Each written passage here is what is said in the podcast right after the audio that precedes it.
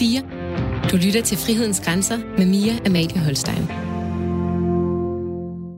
En af mine øh, tætteste veninder, da jeg gik i folkeskole, det var Rikke fra klassen over. Rikke, hun var en øh, bemærkelsesværdig, sød og sjov pige, utrolig udadvendt, utrolig selvstændig, utrolig hurtig til at opbygge tætte relationer. Og det var der en grund til, fordi hjemme der havde hun det ikke særlig nemt.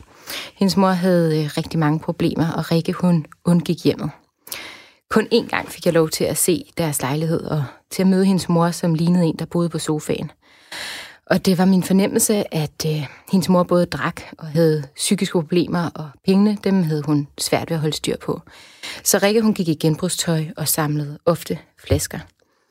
En gang så fortalte Rikke, at øh, de efterhånden havde ringet så mange gange til 112, at ambulancerne ikke længere kom, når de ringede.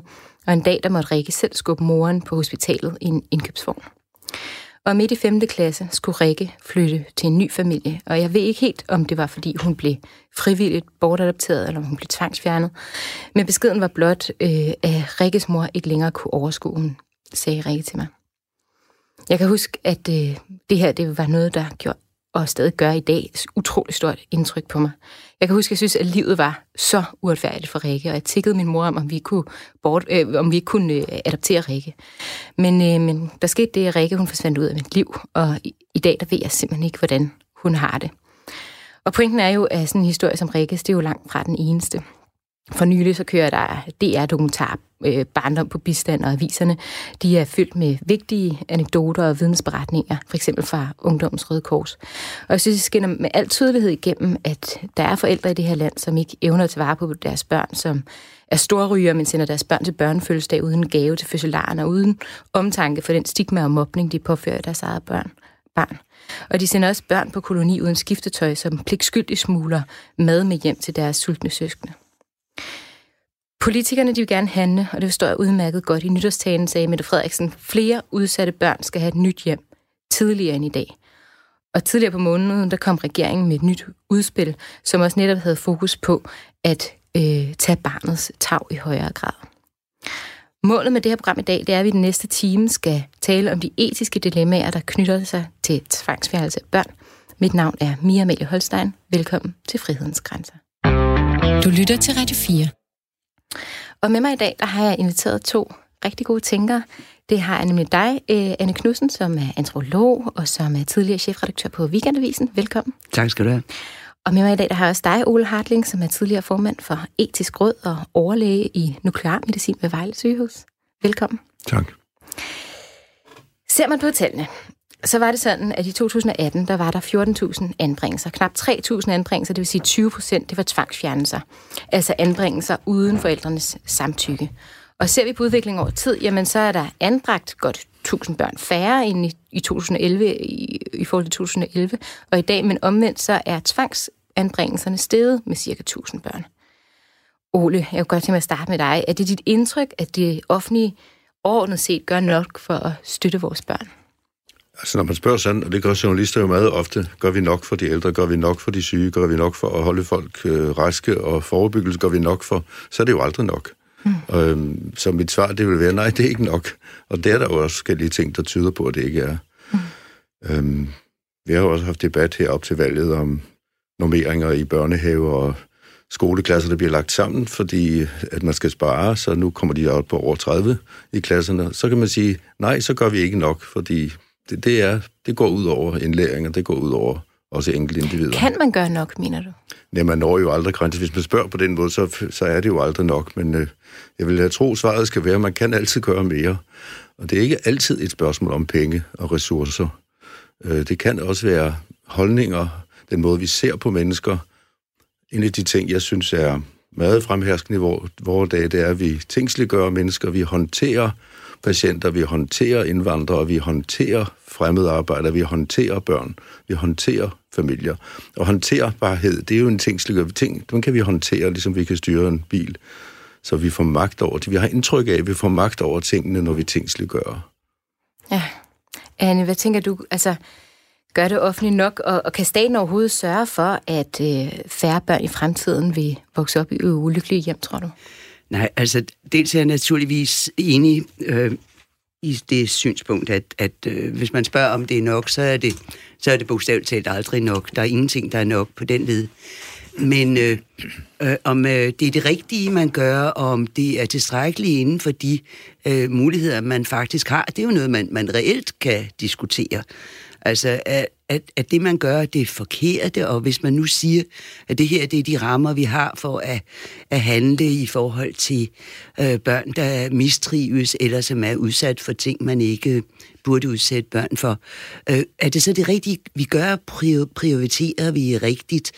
Øh, er det overhovedet, er det overhovedet sådan nogle der øh, overordnede lovgivningsrammer osv., osv., øh, man har brug for? Altså er det sådan en ja. afkrydsningsskema? Er det sådan lidt i familie med det, Hartling siger om, øh, om tingsliggørelse, ikke? At, øh, at vi er slemme til at by- byråkratisere menneskelige forhold, sådan så man ikke siger, Nå, hvad har det her barn brug for? Ikke?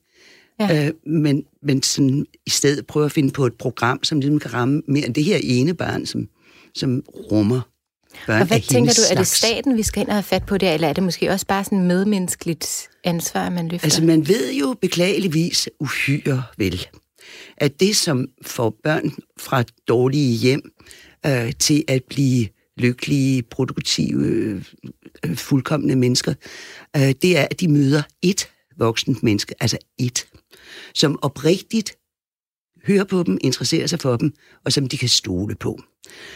Og så nogle mennesker kan man jo ikke ansætte på øh, øh, funktionærlignende vilkår. Altså, det er jo ikke noget, man kan... Man kan ikke gøre folk til gode voksne øh, ved at tjekke deres professionelle baggrund. Selvfølgelig kan det hjælpe på deres viden om, hvordan man er en, en professionel voksen, men, eller en god voksen, men det gør dem ikke nødvendigvis til det. Så derfor er der sådan en modsigelse i den her trang til at lave regler om det og få det, på det, få det ordnet, så one size fits all, og så vores viden om, at sådan er det slet ikke. Ja. Jeg synes også, altså, jeg prøver også at udfordre mig selv til at svare på det her spørgsmål. Jeg ved godt, at det, det er svært, om vi gør nok, og jeg synes måske også, at det rigtige spørgsmål bør være, om vi gør det rigtigt. Ja. Altså, om vi netop tager det rigtige antal børn og får, får tvangsfjernet i de rigtige tilfælde. Og der blev jeg en lille smule nervøs, da jeg så, øhm, hvad hedder det, antallet af tvangsfjernelser, der bliver omstødt, som ligger på 2% relativt højt, men også bare sager med fejl i, som ligger endnu højere. Ikke? Ja, i nogle kommuner er det 100% ja, ja. de der sager, som det, der var det, fejl i. Det er jo øh, virkelig, virkelig skræmmende, øh, det her med, at vi som samfund går ind og siger, øhm, det her det er normen, det her det er ikke normen, øhm, og nu fjerner vi alle dem, som ikke lever op til det, og så gør vi det måske ikke engang rigtigt. Men alt det, det skal vi øh, snakke mere om lige om lidt. Du lytter til Frihedens Grænser med Mia Amalie Holstein. Jeg kunne rigtig godt tænke mig, at vi lige startede med at høre fra David Adrian Petersen, som blev tvangsfjernet fra sin mor som 8-årig, og som i dag er i starten af 30'erne og studerer psykologi. Og så er han formand for de anbragtes vilkår. Tænker du, at der er en risiko for, at man får sat for snævre rammer op i forhold til, hvad der udgør et øh, normalt familieliv?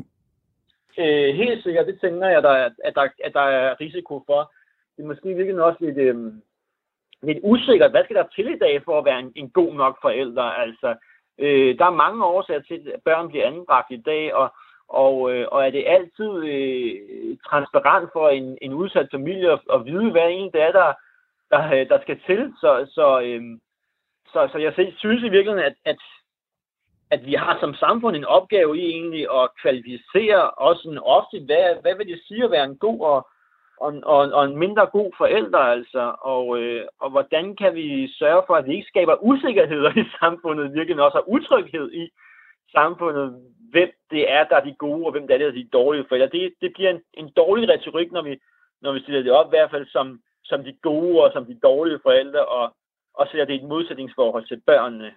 Min mor, hun, øh, hun, øh, hun fik selvfølgelig, kan man sige, en, en, en risikovurdering fra kommunen af, men hun blev også super meget nervøs og frustreret over, at der kom en kommune og, og, øh, og synes, at, øh, at, at hun ikke var en, en god nok mor. Det gjorde hende bare mere frustreret og bange, og, og gjorde, at hun ikke, øh, at hun ikke gav rum og gav tid til at, at samarbejde om den proces der, fordi det meget blev sådan en, hårdt mod hårdt proces, ikke? Altså, at, at man ikke gav tid til for min mor at forstå, hvorfor det så var, at hun ikke var en god, god nok forælder, ikke? Og det tror jeg virkelig er gældende for mange forældre. Det bliver simpelthen for, det bliver for svært at gennemskue, hvorfor at man ikke er en god nok forælder. Altså middelklassen og, og, øh, og, og, og, og de her høje fagligheder her kan, kan se det med al tydelighed nogle gange, men, men, men det er ikke så, altid så tydeligt for en udsat familie at forstå. Øh, så, så jeg har brug lidt for, at vi, at vi ikke udskammer en udsat gruppe for at tage os bedre af en anden udsat gruppe, hvis du forstår mig på den måde. Anne Knudsen, jeg er med på, at der findes øh, meget grælsager, hvor samfundet selvfølgelig skal bryde ind og fjerne børnene. Men hvis vi lige træder et skridt tilbage, øhm, hvad tænker du omkring det her med, at vi som samfund siger, at det her det er en god familie, øhm, og så siger vi, at det her det er en, øh, en familie, som så ikke lever op til vores øh, grænser for, hvad der er normalt og acceptabelt og så dømmer dem ude og tvangsfjerner deres børn. Ja, men det er jo heller ikke sådan, det foregår. Altså, den her, den her forestilling om, at der findes bare en anden kultur, øh, den gør sig jo først og fremmest gældende, når vi snakker øh, om øh, øh, børn af anden etnisk herkomst eller indvandrerfamilier. Og den her tvangsfjernelsesdiskussion, øh, den, den vikarierer jo i vidt omfang for en diskussion om øh, hvorvidt øh, indvandrerfamilier har lov til at øh, banke deres børn, hvad der er fuldstændig normalt i de kulturer, som de refererer til. Øh, og øh, sådan nogle ting. Ikke? Og, og der er... Altså, når der er den her enorme folkelige opbakning til det her, ja, lad os tvangsfjerne nogle flere, som jeg synes, man hører derude, ikke? Og, og, og statsministeren sådan helt... Øh, altså uforbeholdende, vi skal have tvangsfjernet nogle flere, så har det at gøre med, at vi snakker om indvandrerfamilier. Vi snakker om familier, som decideret har et andet, eller som man formoder har et andet værdisæt, og som for eksempel genopdrager deres børn ved at sende dem til udlandet og banker dem, så de har blå og grønne over det hele, og truer pigerne og, og gjør drengene med at slå dem ihjel, hvis de ikke gifter sig, som forældrene vil, og sådan noget. Og der kan man sige, nå jo, men det er jo bare deres kultur, men, øh, men oprigtigt talt, så de her børn har jo faktisk ikke skrevet under på, at de vil være med i den forening, vel? Så, så derfor kan man ikke bare øh, tørre det af på, at øh, i den kultur undertrykker man børn, og det er helt normalt. Altså, det, den, er jo ikke, den er jo ikke til at håndtere. Så derfor bliver man nødt til at sige, når men vi har faktisk nogle normer. Altså, der er nogle adfærdsformer, som er dømt ude. For eksempel er det ulovligt at slå sine børn, ikke? Og sin kone, for den sags skyld. Øh, sin mand oven i købet. Uh, men, men henter du det her fra øh, nogle øh, almindelige menneskerettigheder, eller hvordan tænker du det her? Fordi du er antropolog, og du, må have, du har jo dyrket i din karriere øh, også af det her med øh, forskellige kulturer, forskellige præmisser osv. Hvordan ja, forholder vi os til det? Jeg har aldrig nogensinde øh, ladet mig lukke til at gå ind for at øh, bare fordi det er kultur, så har man ret til at stille ting op med mennesker, som øh, menneskerettighedserklæringen er imod. Altså, det, det er bedre at behandle folk øh, respektfuldt, end at banke dem. Det er simpelthen bedre at øh, give børn lov til selv at have indflydelse på, hvad de vil bruge deres fritid og lommepenge til, end at bare bestemme over dem. Det er simpelthen bare bedre. Øh, og derfor at, kan man heller ikke... Altså, man kan ikke både have det sådan, at vi går ind for lovgivning og kultur, som vi har, og opdragelsesnormer osv., og, så på den anden side sige, nå, men det er jo bare vores, og hvis de synes, altså hvis, barn, hvis børnene synes, at det er okay at blive banket, er det så stadig ikke men hvad, men der ligger vel også en anden ting, altså det her med, hvor, øh, hvordan ser vi vores etik med, hvornår vi ligesom skal øh, forebygge øh, og sætte så meget støtte yes. på som muligt, og hvornår vi skal gå ind og tvangsfjerne. Der er også og det er, jo en, det er jo en, en ganske anden diskussion end den der med, at man bare skal slå kors for sig og sige, at det er nu deres kultur, at manden banker konen. Ikke? Øh, og det der med grænserne for, hvor rodet det kan være, hvor originalt de kan leve, hvor... Øh, hvor mange fædre eller for den sags skyld mødre man kan have, og det er stadigvæk i orden. Det er jo en diskussion, som man ikke kan afslutte, men som er nødt til at køre hele tiden, og hvor man virkelig også bliver nødt til at høre på de mennesker, som man føler trang til ligesom at, at øh, bringe, kalde til orden. Ikke? Ole, øhm, hvis vi lige skal føre tilbage til det her normalitetsbegreb, altså øh, kan samfundet definere, hvad det er for et liv, en familie skal være og skal leve, tænker du? det er farligt med definitioner, og øh, jeg synes jeg faktisk også, at den interviewede øh, barn fra det troede hjem der, øh, historisk set, at han øh, også efterlyste, vi skal jo finde ud af, hvem der er hvor, hvor, hvor, hvor det går galt. Og, og det er utrolig svært, fordi det er så varierende. Øh, man har for eksempel sagt, at en alkoholiker det er en, der drikker mere end lægen. Altså de der definitioner, vi har, som vi slynger ud, det, de er tit jo øh, med stor elastik i. Øh, jeg synes, Anna har så ret i, at vi skal ikke acceptere hvad som helst i kultur. Jeg husker, at vi talte menneskerettigheder i UNESCO, der, der sagde man, jamen i Asian, we have Asian values, altså Østasien mm. ja. har deres egne værdier. Og så sagde en af disse asiater ved sådan et møde, det er også slemt at torturere en asiat, selvom han er asiat. Tortur er under alle omstændigheder den vold, voldsomste menneskerettighedskrænkelse. Det er et menneske, man mishandler, og så er det fuldstændig ligegyldigt, hvilken kultur det er. Så vi, vi skal ikke acceptere, at kultur bruges som et alibi for, at så kan man egentlig gøre, hvad man vil. Der er grænser. Vi skal selvfølgelig acceptere, at man børster tænder på forskellige måder. Øh, og det er godt, at, og det gør livet spændende, at det er sådan. Men der er jo mange, der, som, som jeg har været som lægevagt, har jeg kørt mange gode og varme familier, hvor det er alvorlig bekymring for børnene, og vil du have lidt at spise med, altså en fuldstændig gæstfrihed uden lige. Omvendt har jeg da også set danske hjem med den danske kultur, ikke? Som, hvor man siger, hvad går det her ud på andet end at hive bajer hjem? Altså, ja. Så jeg mener, vi kan ikke sådan pinpointe, vi kan ikke definere, hvad ja. det rigtige er. Men faktisk ved vi jo heller ikke, øh, hvor, hvor øh, ultra normal og, og øh, billedbladsværdig familien skal være for, at øh, barnet bliver et et øh, godt og modent og dygtigt og, og øh, selvbevidst menneske. Det ved vi jo faktisk ikke. De fleste øh, er tilbøjelige til at øh, glemme, at rigtig, rigtig mange af de øh, store kunstnere, statsmænd og videnskabsfolk, som øh, vi har og kender, øh, de kom fra hjem, hvor der altid ikke var altså udelt behageligt. Ikke? Altså, ja, det, det er jo overleverne. øh, ja, ja, altså, det er, man, man har på forhånd trukket noget væk fra barnets grundlag, hvis man øh, netop har givet det en opvækst, som tror det, og nogen bukker under. Men der er sandelig nogen, som har så stor, stor styrke, og måske har mødt en voksen, som du ja. sagde før, en lærer, en, der tog sig af, som og som så vedkommende. Ja. Fodboldtræner, Øvrigt, øh, Mette Frederiksen øh, fortalte selv en sød historie engang om en lærer, der tog en stor lømmel i sin favn og sagde, du har brug for et knus. Det fortæller hun øh, i en lille novelle, en lille øh, anekdote. For hun kunne se, han kunne se, at det var det, den dreng havde brug for. Mm. Og øh, en, der forstår det, øh, er der godt at møde. Det er super vigtigt. Hvad tænker I, altså øh, David han var også inde på det her med øh, forskellige klasser, han siger måske middelklassen, overklassen, de kan godt blive enige om det her, det er en ordentlig familie, men det er ikke sikkert, at man forstår, hvad det er for nogle krav, der altså, bliver stillet. Den sidste, den sidste hustrupryler-historie, jeg har set i avisen, den vedrørte et overlæge hjem, øh, så altså overgreb finder faktisk sted ja. i, alle, child, som i alle klasser. Ja. Slået, børn, der bliver slået, slået, slået, og til sidst eventuelt bliver slået ihjel. Det forekommer også i højt akademiske hjem. Men tænker I ikke, der er en udfordring er ikke... her i systemet, hvis vi har nogen, altså hvis der er nogen, der føler sig overvåget og bliver endnu usikre af den jo, overvågning jo, jo, videre? Jo, jo, jo. Og en af, et, af de, et af de rigtig, rigtig, rigtig store problemer i det kæmpe byråkrati, som øh, velfærdsstaten er, eller udgør, det er jo netop den her øh, øh, afpersonalisering, ikke bare af af klienterne eller borgerne, men også af medarbejderne. Altså, det er jo ikke kun på hospitalerne, du aldrig træffer det samme menneske to gange. Det samme gør sig jo gældende i socialforvaltningen. Mm.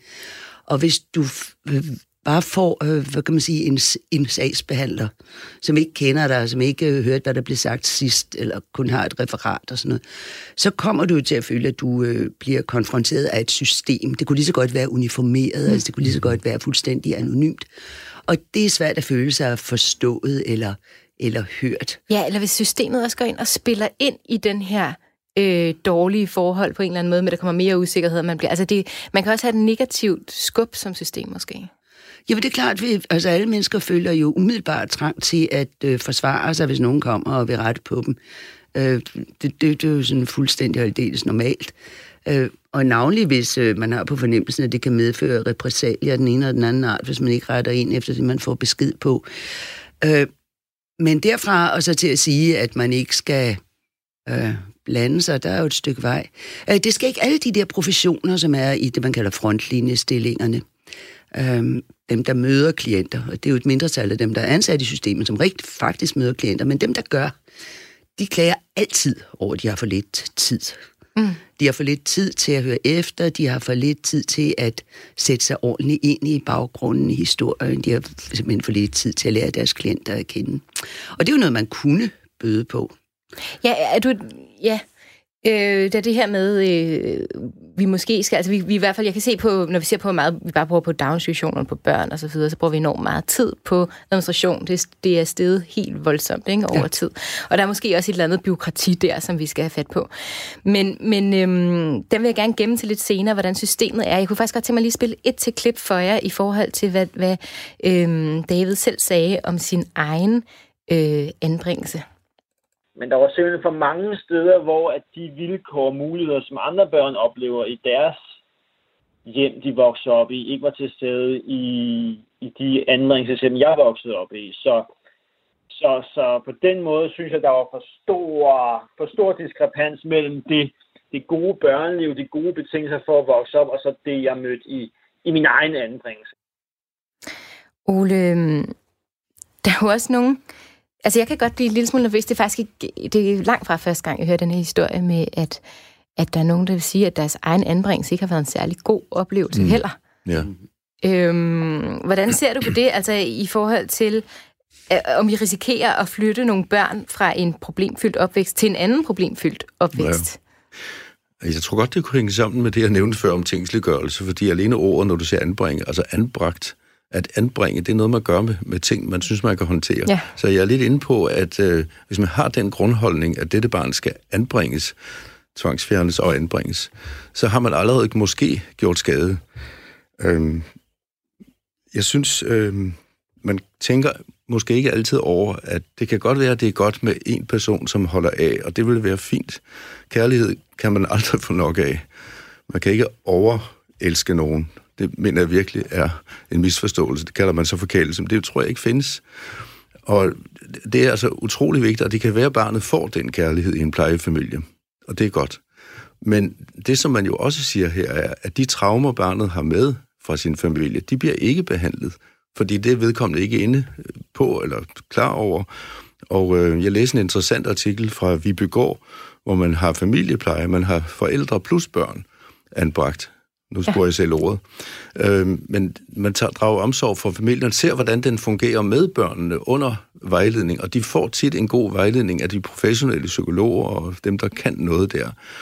Og der får man bearbejdet relationen mellem børn og familie. Derfor synes jeg, det her med, Mette Frederiksen lidt bestandt siger, vi anbringer for få, eller vi tvangsfjerner for få, jeg synes på en eller anden måde, det er ligesom at behandle feber med isvand, at man, det, man får nok kølet noget ned, men får man egentlig gjort det bedre? Får man, skulle man i virkeligheden gå et skridt tilbage og sige, hvad er det, der går galt i den her familie?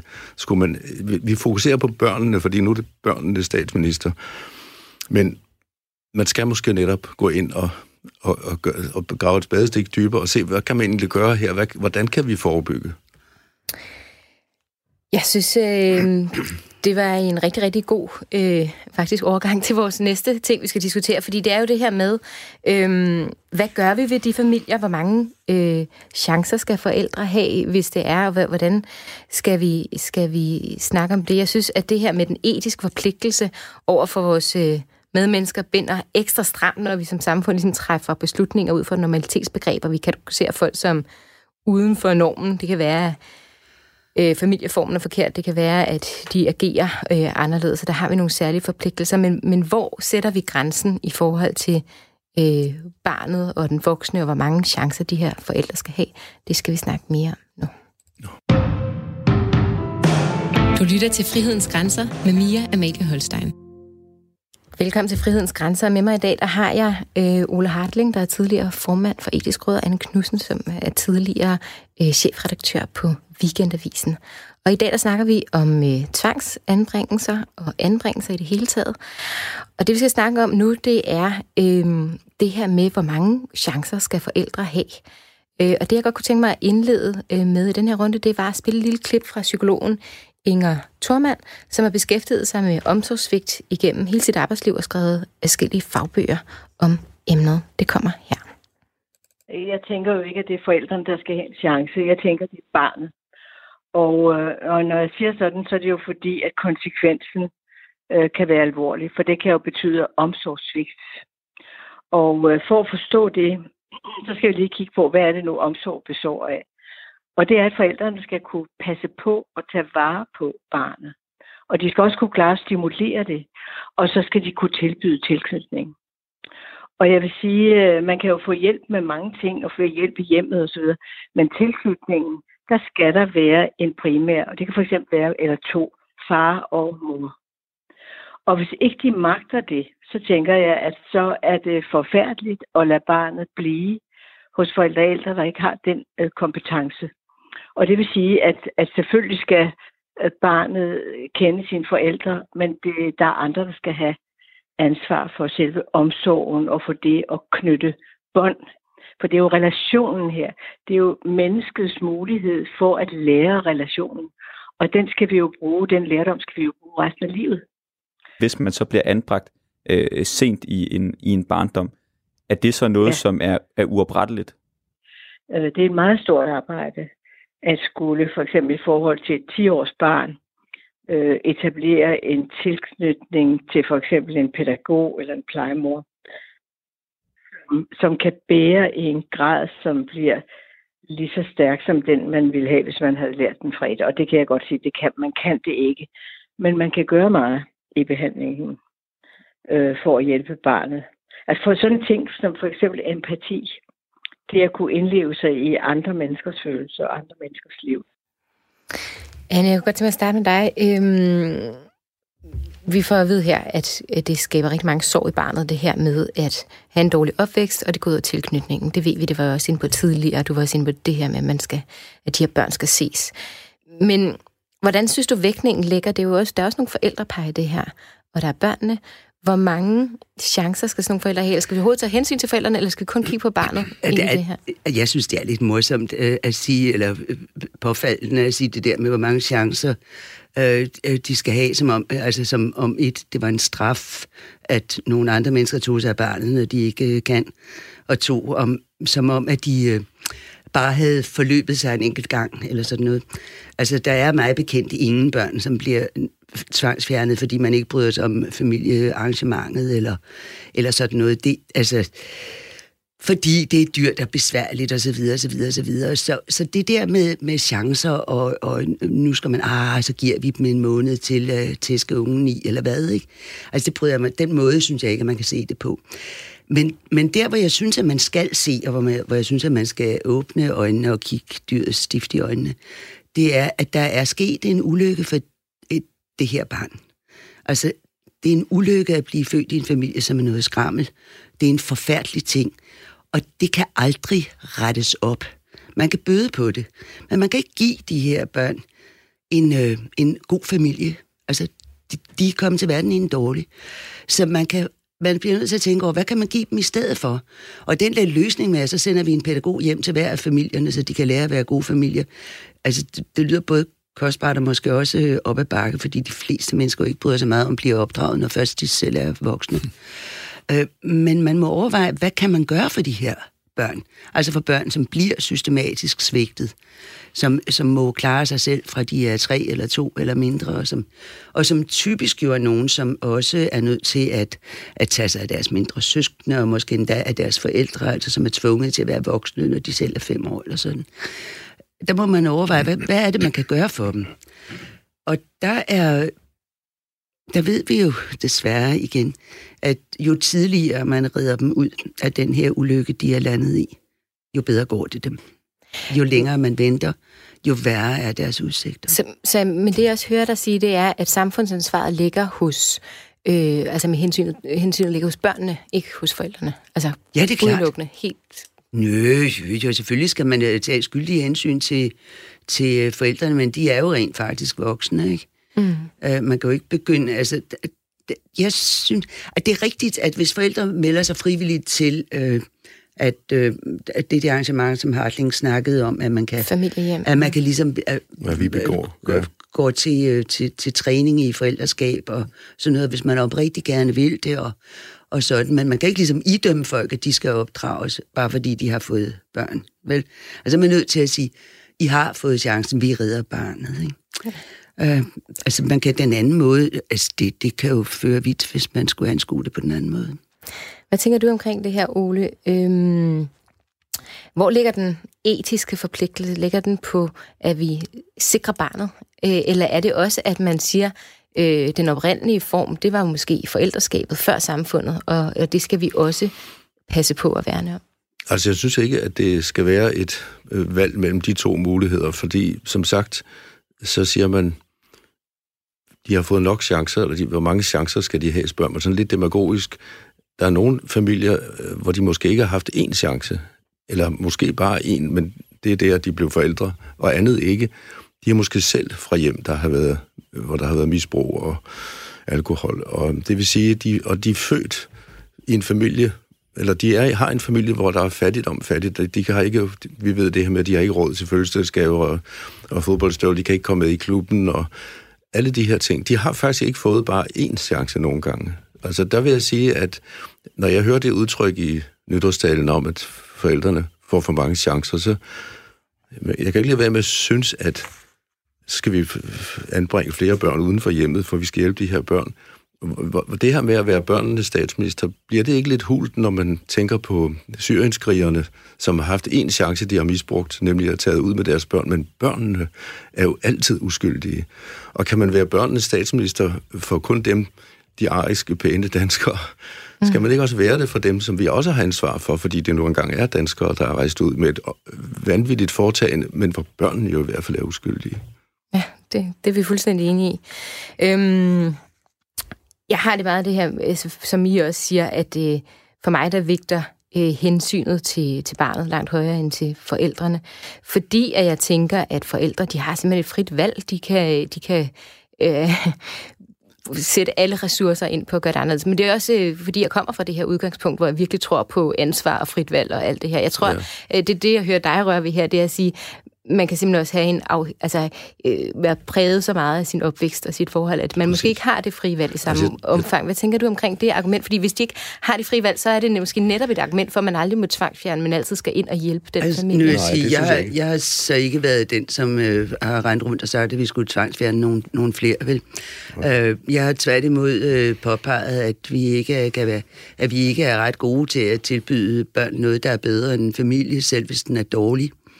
Øh, men hvordan man bærer sig ad med at øh, hjælpe børn fra den ulykke, det er at være øh, født i en dårlig familie, det er jo et, det er jo et øh, kan man nær sagt, jeg nær sagt, praktisk spørgsmål, som er vanskeligt at, at løse med, øh, at nu laver vi en lov om sådan og sådan.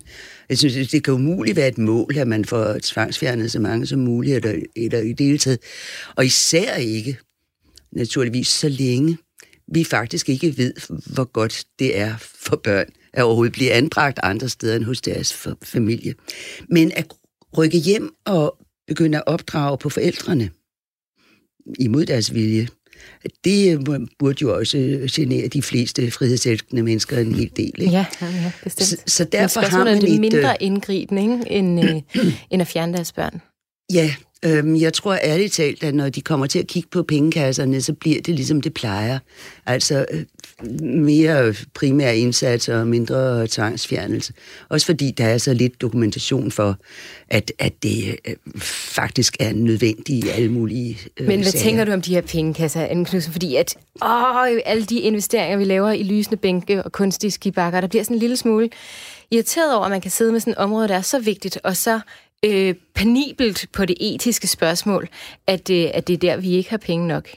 Nej, nej, men det er jo over det hele. Det er ligegyldigt, hvad du peger på. Jeg har aldrig nævnt det så korrekt i begyndelsen. Altså ligegyldigt, hvad du peger på, så bliver der virkelig gjort for lidt. Og byerne er sandelig også for lidt forskønnet med selvlysende bænke, eller hvad. altså, du ved, at der er for lidt kontrol, og der bliver skrevet for få rapporter. Og der, altså, alting er for lidt, ikke også? Så, så derfor er det ligegyldigt, hvad for et emne, man får øje på, så, så bliver, der jo, bliver der jo prioriteret. Og Men... det her er en meget, det er et meget dyrt og vågeligt foretagende at øh, fjerne børn og anbringe dem andre steder. Hvis man havde ideelle steder, altså hvis man havde sådan, altså hvis valget stod imellem, nu har du en familie, der er noget skrammel, og nu skal du se, nu har vi simpelthen en lykkelig barndom og en vellykket voksendom. Her, værsgo. Så er der jo ikke nogen grund til at betænke sig. Men sådan stiller sagerne sig jo ikke. Så man er nødt til og, og det er igen det der med, altså du er ikke at mand. Man kan ikke lave en regel om det. Altså, nogen bliver nødt til personligt at kigge på personlige mennesker og personligt ansvarligt bedømme, hvordan tror vi, det her kan gå. Ole, du havde en Ja, det er det her med frit valg. Altså, jeg tror, man overvurderer øh, vores evne til at træffe frie valg. Det her er jo en klassisk filosofisk diskussion. Men jeg tror, at det over, overskudsmennesket, som er vant til at beslutte for sit liv, og har en illusion eller ide- idealanskuelse om, at jeg vælger alting, og jeg tager mine beslutninger, overvurderer den mulighed, folk har. Man kan være i situationer, hvor valget ikke er så frit. Jeg tror på, at forældre, der får børn, glæder sig til det og vil deres børn det bedste. Hvorfor drikker Jeppe? Øh, vi ved det ikke, men det gør han. Og alkoholen øh, kan betyde noget. Men er valget frit der? En alkoholiker har i virkeligheden, man siger, du kan jo bare holde op. Det, hvis han nu ikke kan holde op. Mm. Så jeg synes, det frie valg, det overvurderes i situationer, hvor familien er troet, og børnene er troet. Og de, man kan selvfølgelig ikke sende, det er jo ret i, at sende en pædagog hjem og sige, nu skal I høre, hvordan I opfører jer. Øh, Og det vil folk også protestere mod. Men øh, det her center, jeg omtalte før, der er det jo folk, der kommer, fordi de godt ved, at det her, det går ikke. De kommer, fordi de ønsker at lave om på det. Den vilje har de. Og, og man tager dem selvfølgelig kun ind, hvis de arbejder med på det. Du lytter til Radio 4.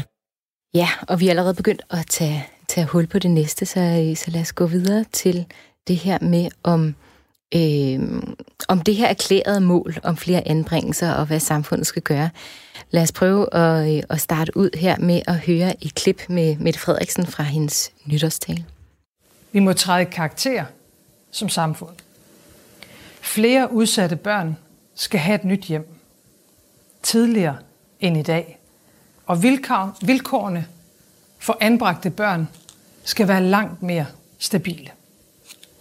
Det vigtigste, ja det afgørende for et lille barn, det er at vokse op med tryghed, kærlighed og stabilitet. Derfor bør flere udsatte børn også bortadopteres, så de får en reel ny start. Altså, jeg ved, hvordan du har det, Anne. Det her det er noget, der, der rammer mig på den der, åh, kan man have det som erklæret mål om flere anbringelser? Øhm, du, du var inde på før det her med, at hvis valget stod mellem det ideelle system, og hvis det var det, vi havde, øh, så skulle vi måske nok øh, gøre det langt, langt mere. Men, men det, jeg også hører dig sige, det er, øh, det må du lige sige, om jeg forstod rigtigt, at du, du synes, der er problemer med systemet. Du tror ikke helt på det system, vi står over for. Nej. Så, så hvad tænker du om det, Mette Frederiksen melder ud her? Flere udsatte børn skal have nyt hjem tidligere end i dag. Ja, det, det, det, det, det sidste vil jo en hel gradering, fordi det bare det, det betyder, at de skal have det på et tidligere tidspunkt, end de i dag får. Og det uh, siger alt professionel viden jo, at det er en god idé. Hvis endelig de skal tvangsfjernes, så er, det, så er det en god ting, hvis de bliver det tidligt, før de er blevet skadet mere end højst nødvendigt. Men altså, Mette Frederiksens problem er jo det problem, som alle velfærdsstatens institutioner har i bund og grund.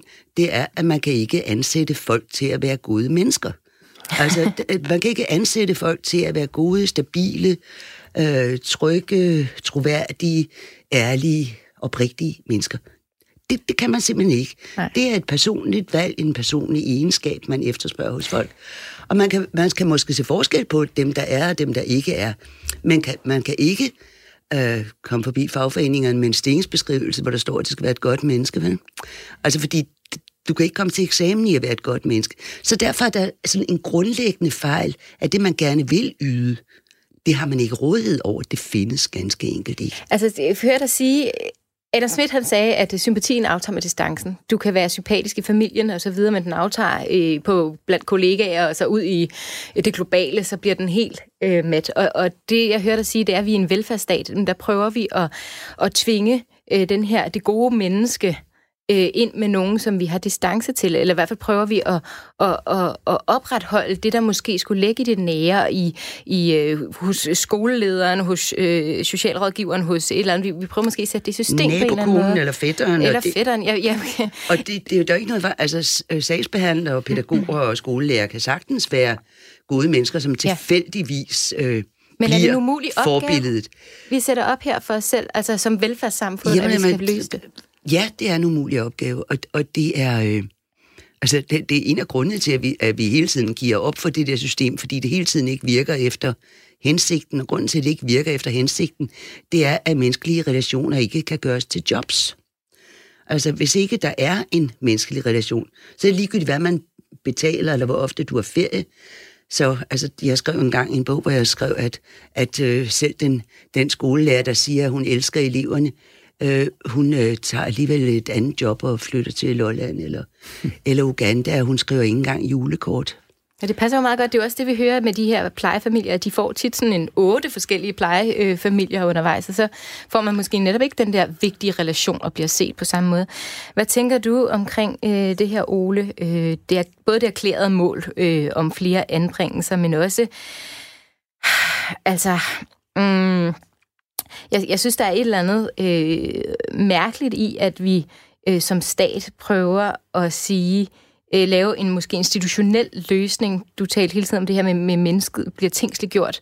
Men en institutionel løsning på godhed, nærhed, ømhed øh, og det at blive set.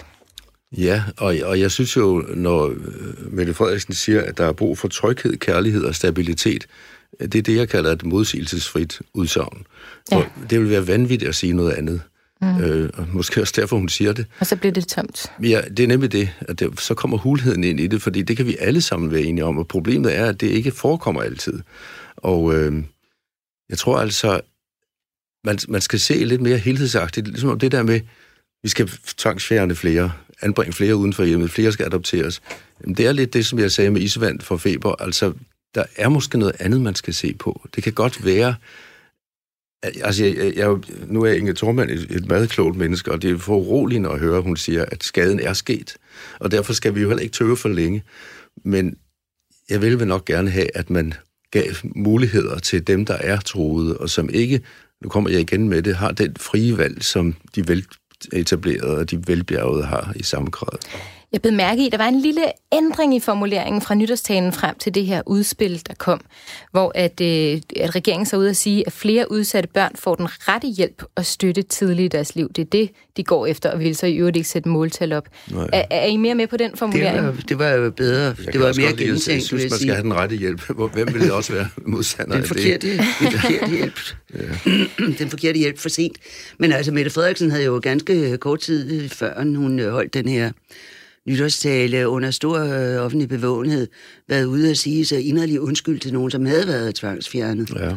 ja, og det bliver det også mærkeligt. Altså det her med godhavnsdrengene, så kommer man ud og giver en officiel undskyldning, okay. men samtidig opstiller man et mål om flere anbringelser. Altså, ja. åh, jeg tænker, åh nej, vi vil er vi ved at gentage bedre, bedre øh, en fejl fra fortiden? Bedre børnehjem. Ja. Hvad, øh, hvad så, tænker I omkring det? Øh, hyggeleri, tænker man bare. Ja. Ja, det er jo altså den tanke, man får, men det, det gælder jo mange af den slags skoletaler, at man tænker uvilkårligt. Man bliver har bare vi at gøre med hyggeleri her? Ja, man bliver en lille smule nervøs for, hvad er det i virkeligheden, der, der driver os? Ikke? Altså, er det, at nu skal vi få løst den her problem med, at det er svært i en velfærdsstat at lave et job, der hedder godhed, som du var inde på? Ja. Eller, eller, eller, eller handler det om, at øh, der er nogen, der hører om problemer, og så skal vi lave en løsning? Ikke? Men altså, det, det var jo et meget udmærket emne at holde øh, nytårstale om, og det øh, tog jo meget god tid, som kunne have været brugt på mindre øh, facile problemstillinger. Ikke? det næste, jeg godt kunne tænke mig at spille af klip for jer, det er øh, fra øh, hvad hedder det, Dansk Socialrådgiverforening. Det er næstformanden Ditte Bodum, Bondum, som, øh, som fortæller, hvorfor hun mener, at kommunerne nogle gange ikke anbringer de børn, der bør anbringes. Det kommer her. Altså anbringelse er et meget stort indgreb for børn, lige meget hvilken baggrund de kommer fra. Men dermed ikke sagt, at der ikke kan være problemer på det her område. Vi hører i hvert fald fra vores socialrådgivere, at de på trods af konkrete faglige vurderinger øh, jævnligt oplever, at man ikke får lov at anbringe et barn, og det her kommunens økonomi øh, typisk er et problem. Øh, så, så på den baggrund, så mener vi, at det er, der er rigtig god grund til at kigge på området, sådan som øh, Mette Frederiksen og Astrid Krav har lagt op til. Så mener I, at der bør være flere børn i Danmark, som bliver anbragt uden for hjemmet? Øh, øh, altså, vi er et sted, hvor der er behov for at kigge på det her område. Øh, fordi der er mange børn, som man kan hjælpe ordentligt med en god forebyggende indsats, men der vil også være børn, der har brug for at blive anbragt, øh, fordi at deres forældre ikke øh, øh kan give dem tilstrækkelig støtte i hjemmet. Så derfor så bliver vi nødt til at kigge på det her område. Så det, man kan ikke pege på, om der skal anbringes flere eller færre.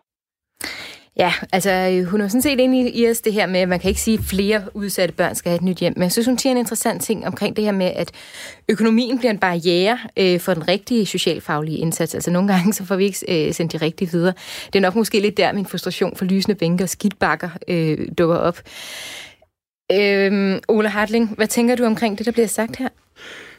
Altså, jeg, jeg er ikke sikker på, at vores økonomiske styreform i Danmark er den bedste. Jeg, jeg er ikke økonom selv, men det her med, at kommuner har et selvstyre og et budget og får bloktilskud fra staten, det gør, at det bliver meget varierende, hvad kommuner gør. Vi kender det fra handicapområdet, og lige snart byrden bliver lagt på et særligt område, så viger de udenom og, og, og sig også nogle gange i, i trods med, eller hedder det, i strid med socialloven. Øhm, så jeg, jeg er ikke sikker på, at vi gør det rigtigt. Øh, jeg vil ønske, at, at nogen kunne forklare, hvordan det så skulle gøres, for det kan jeg nok ikke. Men øh, penge er et nødvendigt middel, og det er jo slet, slet ikke alt. Og det er det, jeg bruger som tryghed, kærlighed og stabilitet. Det viser, at det, det er jo ikke penge, men det er jo forudsætningen for, at man kan udøve menneskelighed og omsorg. Jeg har en ung mand i min familie, ja, han er i hvert fald yngre end mig, som øh, har haft en opvækst, hvor jeg tror, han var blevet til dels tvangsfjernet. Han overlevede, fordi hans naboer altid havde åbne døre for ham og gav ham kærlighed. I dag er han en, en kærlig, kærlig familiefar og elsker sine børn og gør det godt. Og, og, og, altså, han, han har virkelig overlevet, fordi han fik det, men han fik det bestemt ikke på en, en kommunal ordning. Øh. Men tænker du, Ole Hartling, det her med, at Øh vi kunne for samme penge, som vi bruger i dag, lave et væsentligt bedre system. Det hører jeg en lille smule sige. Altså, som, som måske ikke handler om penge, men handler om øh, et andet fokus. Eller er det ikke inden for systemet? Er det måske også bare naboen, der skal være mere opmærksom på? Altså, det, der er en der er jo, der er sådan en gammel, øh, for os, der er for nylig møder, vi taler jo tit om det her, it takes a village to raise a child. Ikke? Altså det tager en helt by for ja, ja. at opdrage barn og så videre. Øhm, og i gamle dage, der holdt jeg jo en voksen øje med alle ungerne på legepladsen, men i dag ja. står hver eneste mor og far og holder øje med deres eget barn på den her yes, legeplads. Yes. Altså, er der sket et eller andet her? Er det, er det noget, vi kunne øh, ændre? Er det en kulturel ting? Er det et systemisk øh, greb, der skal så til? kulturelle ændringer skal jo helst komme græsrodsmæssigt, må ikke en antropolog vi giver mig ret i det. Man kan ikke så godt trække kulturelle ændringer ned over men man kan lave strukturer, og strukturændringer, altså øh, afbryde bilveje til skoler for, for til at, at cykle i stedet for. Man kan lave strukturændringer, som så fremmer en kultur, og det, det sådan noget, tror jeg, man skal tænke på. Men, men altså, vi har jo lavet, og det, det er jo et, det er jo et system, som er blevet stemt øh, hjem igennem øh, et halv, i hvert fald øh, tre kvart århundrede. Et system, hvor man afleverer hovedparten af sine penge til, øh, de penge, man tjener, og så forventer man så, at der må være nogen, der er ansat til at tage sig af alt muligt forskelligt. Øh, det er jo ikke rigtigt, at øh, det nødvendigvis er kommunerne eller nogen, der er ansat der, som skal tage sig af børn, som har dårlige hjem. Det kunne netop naboer eller frivillige. Altså når Hillary Clinton siger, it takes a village, man har brug for en landsby, så snakker hun jo om noget, noget som finder sted i den konkrete, virkelige verden i USA. Og selvfølgelig er der også kvarterer i USA, hvor børnene vokser op for lud og koldt vand osv., så videre, det ved vi alt om. Men i sådan almindelige byer, der tager folk sig altså helt udenom skattevæsenet af naboens børn, hvis ikke naboen gør. Ikke? Mm. Altså, og, og, altså, det er jo uartigt at sige, og, og det, man kan selvfølgelig heller ikke mene det seriøst, men den her socialrådgiver, som er hjemme og snakker med en familie, og er hjertet mener, at det her barn må altså fjernes herfra og have et plejehjem. Altså, i vores system ville det ikke falde hende ind selv at tage barnet med hjem. Men det var jo dog den mest nærliggende løsning. Ja, hun kender jo problemet. Hvad hedder det? Hører jeg bevæger over i retning af at sige, at uh, pilen peger mere på os selv end på systemet? Det kunne jeg godt gå ind for. Jeg, altså, jeg, jeg tror, at den her evige pukten på ressourcer, jeg har sagt, de er midlet, de skal være der, man skal have midlerne, men øh, i virkeligheden, øh, jeg kan også tale for mit eget verden, sygehusvæsenet, nogle gange er det mere et holdningsspørgsmål, hvordan vi behandler patienterne. Hvis vi gør dem til ting, øh, det er jo en af mine kæpheste, det kan du godt høre, men det er jo en gyldne etisk regel, at man ikke må gøre mennesker til ting. De skal være et formål i sig selv. Og hvis man gør det, så kan man næsten bruge så mange penge som helst. Så er det ikke nok alligevel. Så det der med ressourcer, som altid bliver undskyldningen, det synes jeg, man skal sige. Hvad er det? Er det noget vores kultur? Er det os selv? Så det er et godt spørgsmål mere. Sidste kommentar. Her. Men altså, vi gør også, pointen er, at vi også gør de ansatte i velfærdsstaten til ting. De skal også kun være funktioner. De må ikke være der som personer. Altså, vi synes, det er utilstedeligt, hvis man foreslår, at de er så der som personer. Ja, ja, de må ikke vise Øh, tårer. så, så derfor øh, er, har vi vedtaget et system, som genererer den her slags ulykker, men som jo også genererer bekvemmelighed af forskellige art. Det skal man ikke være blind for. Nej. Øhm, jeg tænker tit på den her øh, Friedmans, Milton Friedmans pointe om, at det er bare svært at bruge andre menneskers penge fornuftigt end egne penge. Jeg synes også, det er noget af det, vi er inde og røre mm-hmm. på her. Altså, det er som om, at vi får prøvet at kaste en masse øh, ressourcer efter et system igen og igen, som bare ikke vil lykkes.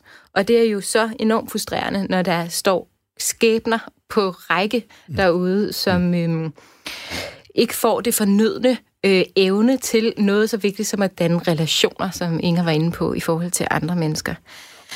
Øhm, til allersidst kunne jeg godt tænke mig at høre sådan helt kort fra jer begge to. Hvordan tror I, øh, udviklingen vil gå? Tror I, vi, at øh, vi i løbet af få år vil se en stigning i anbringelse, eller hvor, hvor er vi på vej hen som samfund i forhold til det her? Eller kommer pilen til at pege på os, og tager vi alle sammen et større ansvar selv? Ole? Det er svært at spå. Det er en velkendt sætning. Altså, jeg tror godt, at det, at vi taler om det, og det har været i avisoverskrifter og nytårstaler osv., det er med til at få skabe fokus omkring eller interesse om det. Jeg tror, det er vigtigt. At det kan, sådan noget kan godt lige så stille bedre kulturen. Ja, måske kan, det, kan diskussionen medføre, at det i højere grad er de rigtige børn, som bliver fjernet og på det rigtige tidspunkt, i stedet for at det skal være afhængigt af, hvad der for tiden er konjunkturen i den pågældende socialforvaltning. Du lytter til Frihedens Grænser med Mia Amalie Holstein. Og med det, så vil, øh, vil vi runde af for i dag. Jeg synes, øh, tvangsfjernelser det er et af de områder, som i særlig grad kræver af os, at vi tænker os rigtig godt om og gør os umage for at handle rigtigt. Ikke bare for at få flere eller færre, men at handle rigtigt. Og øh, noget af det, øh, jeg synes, der gjorde særlig indtryk på mig i den her debat, det var øh, jeres start med at sige, at vi tænksliggør mennesker. Det var I begge to inde på. Du var også øh, inde på at sige, Anne, det her med, at vi byråkratiserer med mennesker, men også med de mennesker, der er inde i systemet. Og det har en, øh, en rigtig skidt effekt i forhold til, hvis vi vil lykkes. Hvis vi vil lykkes med at, at sørge for, at vi ikke ser de her øh, triste historier øh, igen og igen. Noget af det, der også gjorde indtryk på mig, det var det her med, at øh, Øhm, det er som om, at vi vil begynde at tvangsanbringe, eller bare anbringe, men også tvangsanbringe flere i et system, der ikke rigtig fungerer godt nok, som det er i dag. Øh, og det er jo de øh, tal, øh, vi, vi nævnte tidligere, det her med øh, Ankestyrelsens tal med, at omgørelsesprocenterne er ret høje i forhold til, hvor mange gange øh, vi fortryder. Øh, og det sker jo i, i hjertet hver gang, også når vi hører en helt konkret sag, som der lige var på Frederiksberg med en mor, som, som øh, ulovligt øh, viser sig fik tvangsfærnet sin, sin datter Frida, øh, og så øh, senere måtte, måtte få en undskyldning af 50.000 kroner i hånden, men det er jo ikke noget, der på nogen måde kan rette op for den skade, øh, der er sket. Jeg øh, synes også, der var en anden ting, der virkelig var tankevækkende for mig. Det var det her med, at øh, du sagde, Ole, med naboer, de skal have åbne døre. Og det er jo, det er jo noget med, at øh, jeg er meget på, at vi skal have et system, hvor at, at familier skal kunne komme ind, og, og, og vi skal hjælpe hele vejen rundt. Altså jeg tror meget på, at vi skal prøve alt, hvad vi kan, forpligtet til at prøve alt, hvad vi kan øh, fordi vi ikke har et bedre alternativ til de her børn. Men jeg tænker også på, at vi skal være bedre til at selv løfte over, vi kan. Altså skolelæreren, socialpædagogen, socialrådgiveren, men også naboen og vennernes familie og de frivillige organisationer og resten af civilsamfundet. At vi måske lige en gang imellem skal huske op og se, se de børn, der er omkring os, og, og ikke kun stå og stige på vores eget barn. Det er jo netop det her med, at alle børn, de fortjener øh, et håb, og alle børn, de fortjener at blive set, og alle børn, de fortjener at, at høre til. Jeg talte med en øh, professor på et tidspunkt, som sagde til mig, at øh, det eneste, vi ved hjælper, det er, at, øh, at øh, fordi der er ikke et problem, der er mange problemer, det, der hjælper, det er at løse de mange problemer. Og det er det, øh, vi, vi skal til at tage fat på, og det er jo netop ikke noget, man kan klare med et snuptag, ikke noget, man kan lave generelt lovgivning, det skal man ned og se på de konkrete sager og løse for de konkrete mennesker. Men med det så vil jeg sige øh, til dig, tidligere chefredaktør på Weekendavisen, Anne Knudsen, og til dig, tidligere formand for Etisk Råd, Ole Hartling, Tusind tak, fordi I kom og delte jeres tanker med os i dag. Og til alle jer, der lyttede med, vi vil rigtig gerne høre, hvis der er noget, I mener, vi har overset i debatten, eller hvis I har idéer til emner, vi kunne tage op i fremtidige programmer. Hvis I har det, skriv til os på frihed-radio4.dk. Og med det, så er frihedens grænser slut for denne gang. Tilrettelsen stod Jeppe Ritz Husted for. Jeg hedder Mia Mikkel Holstein. Vi vender tilbage næste uge på Genhør.